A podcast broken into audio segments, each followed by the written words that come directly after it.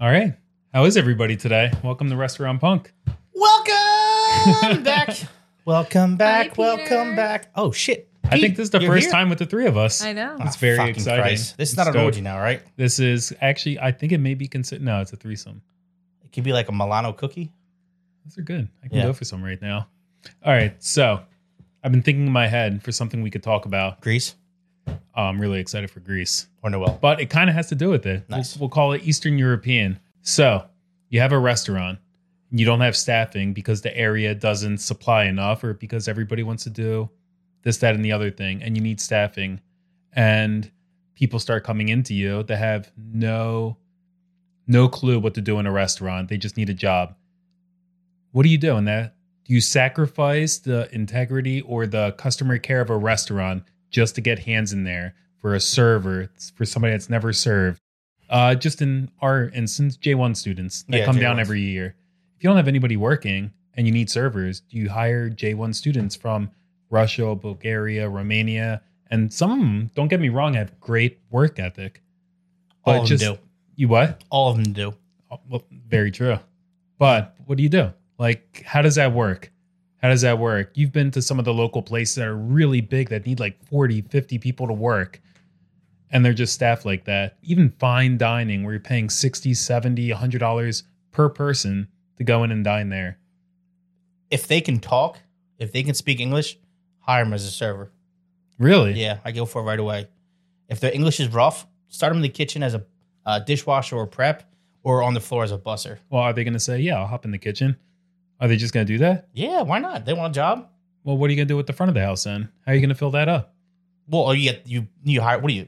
Are we just talking the entire? Well, look, there's people that come in that they're just broken English. They, I know they try, they're just not coming across. I, you start them as a, I get it. Start them as a busser. Then you start them as a busser. Yeah, but you still need servers. Where are they coming from? Well, when a man loves a woman, I'm just saying. I don't know. Well, remember what from. happened. Remember during COVID, COVID comes around. We stayed open. A lot of the restaurants stayed open. We had to accommodate to everybody that lives down here. And a lot of people came from the big cities to come down here.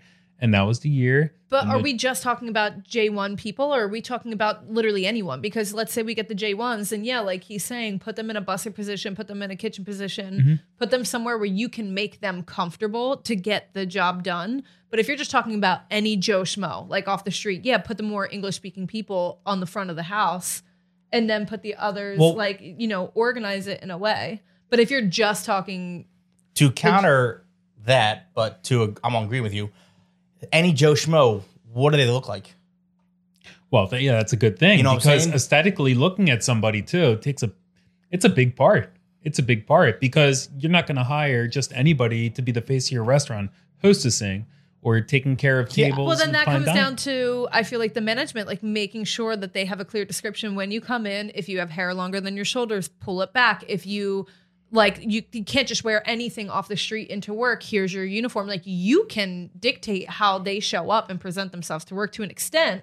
To an extent, But see, that's where I was going to go too. All right, not everybody looks like I will not look the same as George coming into a restaurant in the same uniform. You will not look the same as somebody else coming in, I'm fat. You're It- not. So just want to throw that out there.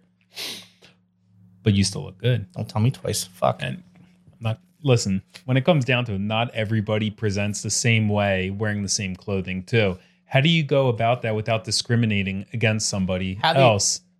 How they hold themselves, how they present themselves. Well, do you, You know what I'm saying? What if you have a say you have a whole bunch of tattoo? You have a tattoo sleeve on, right? Okay.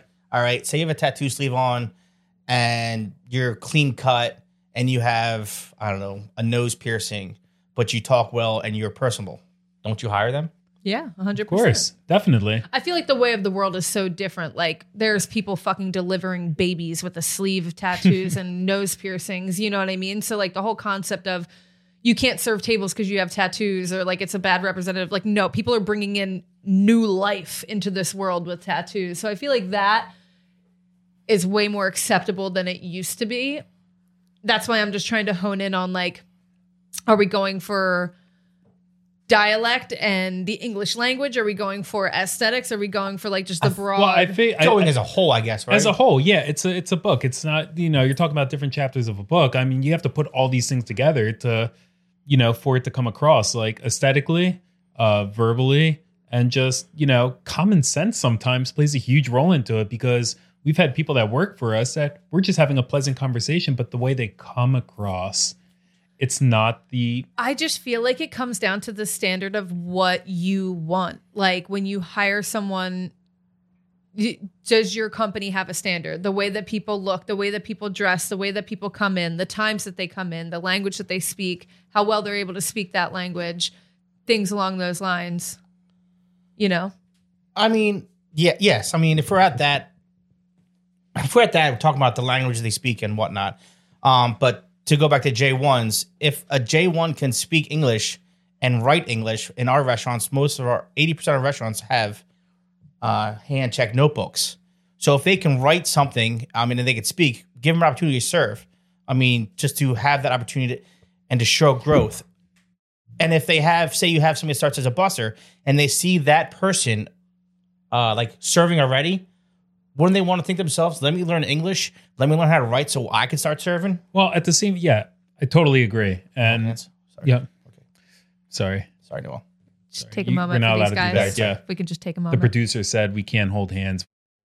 All right, but at the same time, when I worked in Philly at one restaurant that I won't say its name, but at the moment it's not around anymore, but it was one of the most fine dining establishments. They were very discriminatory to certain people and they wouldn't hire certain people because they didn't think that would come across the right way in there's their a lot of establishment. places like that like and again coming from texas there's a lot of places that you're I, I hate to say it you're prominently going to see more of the white people in the front and the darker skinned people in the back like and, and they're more than qualified to be in the front but they'll keep them as you know someone who's either a food runner and or on the expo even though they have better personal skills than half the people on the floor Agreed, 100%. And I've seen a lot of talent go to waste because of how management is running that location and it holds them back so much. which So- comes to the precedence of the standards that you set as a business And owner. you said that this restaurant's no longer around. Well, there you go. well, I'm going to It's say like, it, fucking grow up, man. It held its it held its position in the state of Pennsylvania for almost 30 years as one of the finest restaurants.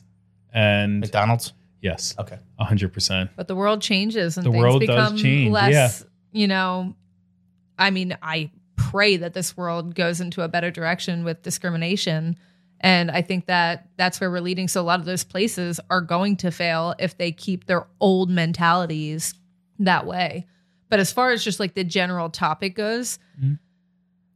i feel like personally there's going to be times in a restaurant to where you're gonna just have to take someone in with a heartbeat.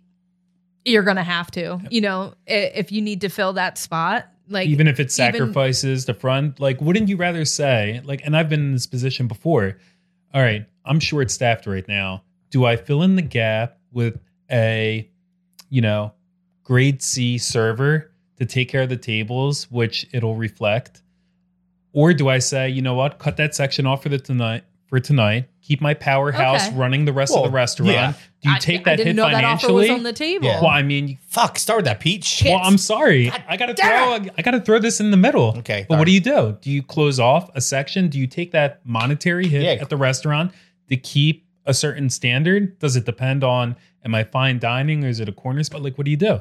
I mean, that just happened to me over the summer because I was down a couple servers. So I had two servers and I had uh, 10 tables inside and seven outside. So what I did is I put one server outside, I put one server inside, and I cut down tables. And people like, I could sit there. I'm like, well, guess what? You can wait because that's all I have staff wise. So you take the hit. I take You'd the hit. rather give the customers the, The best experience. the best experience you can, and say, you Yeah. know what, fuck the money.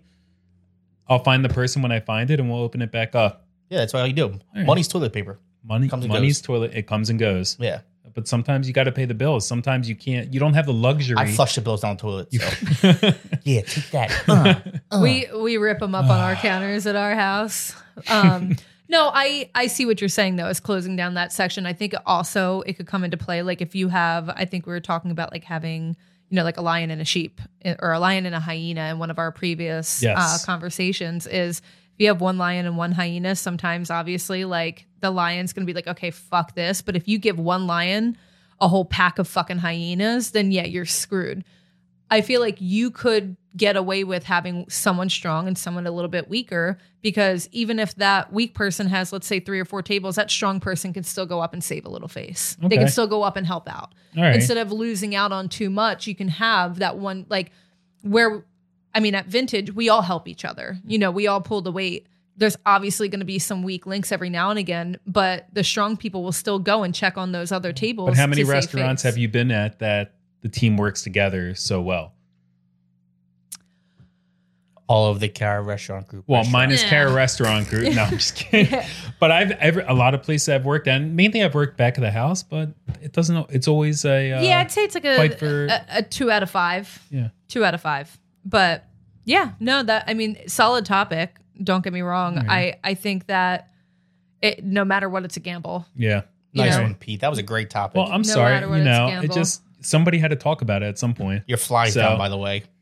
Damn it! I looked. I fucking looked. They're so corny. Get me out of here. All right. Deuces. All right, guys. Thank you. Spirit fingers for George.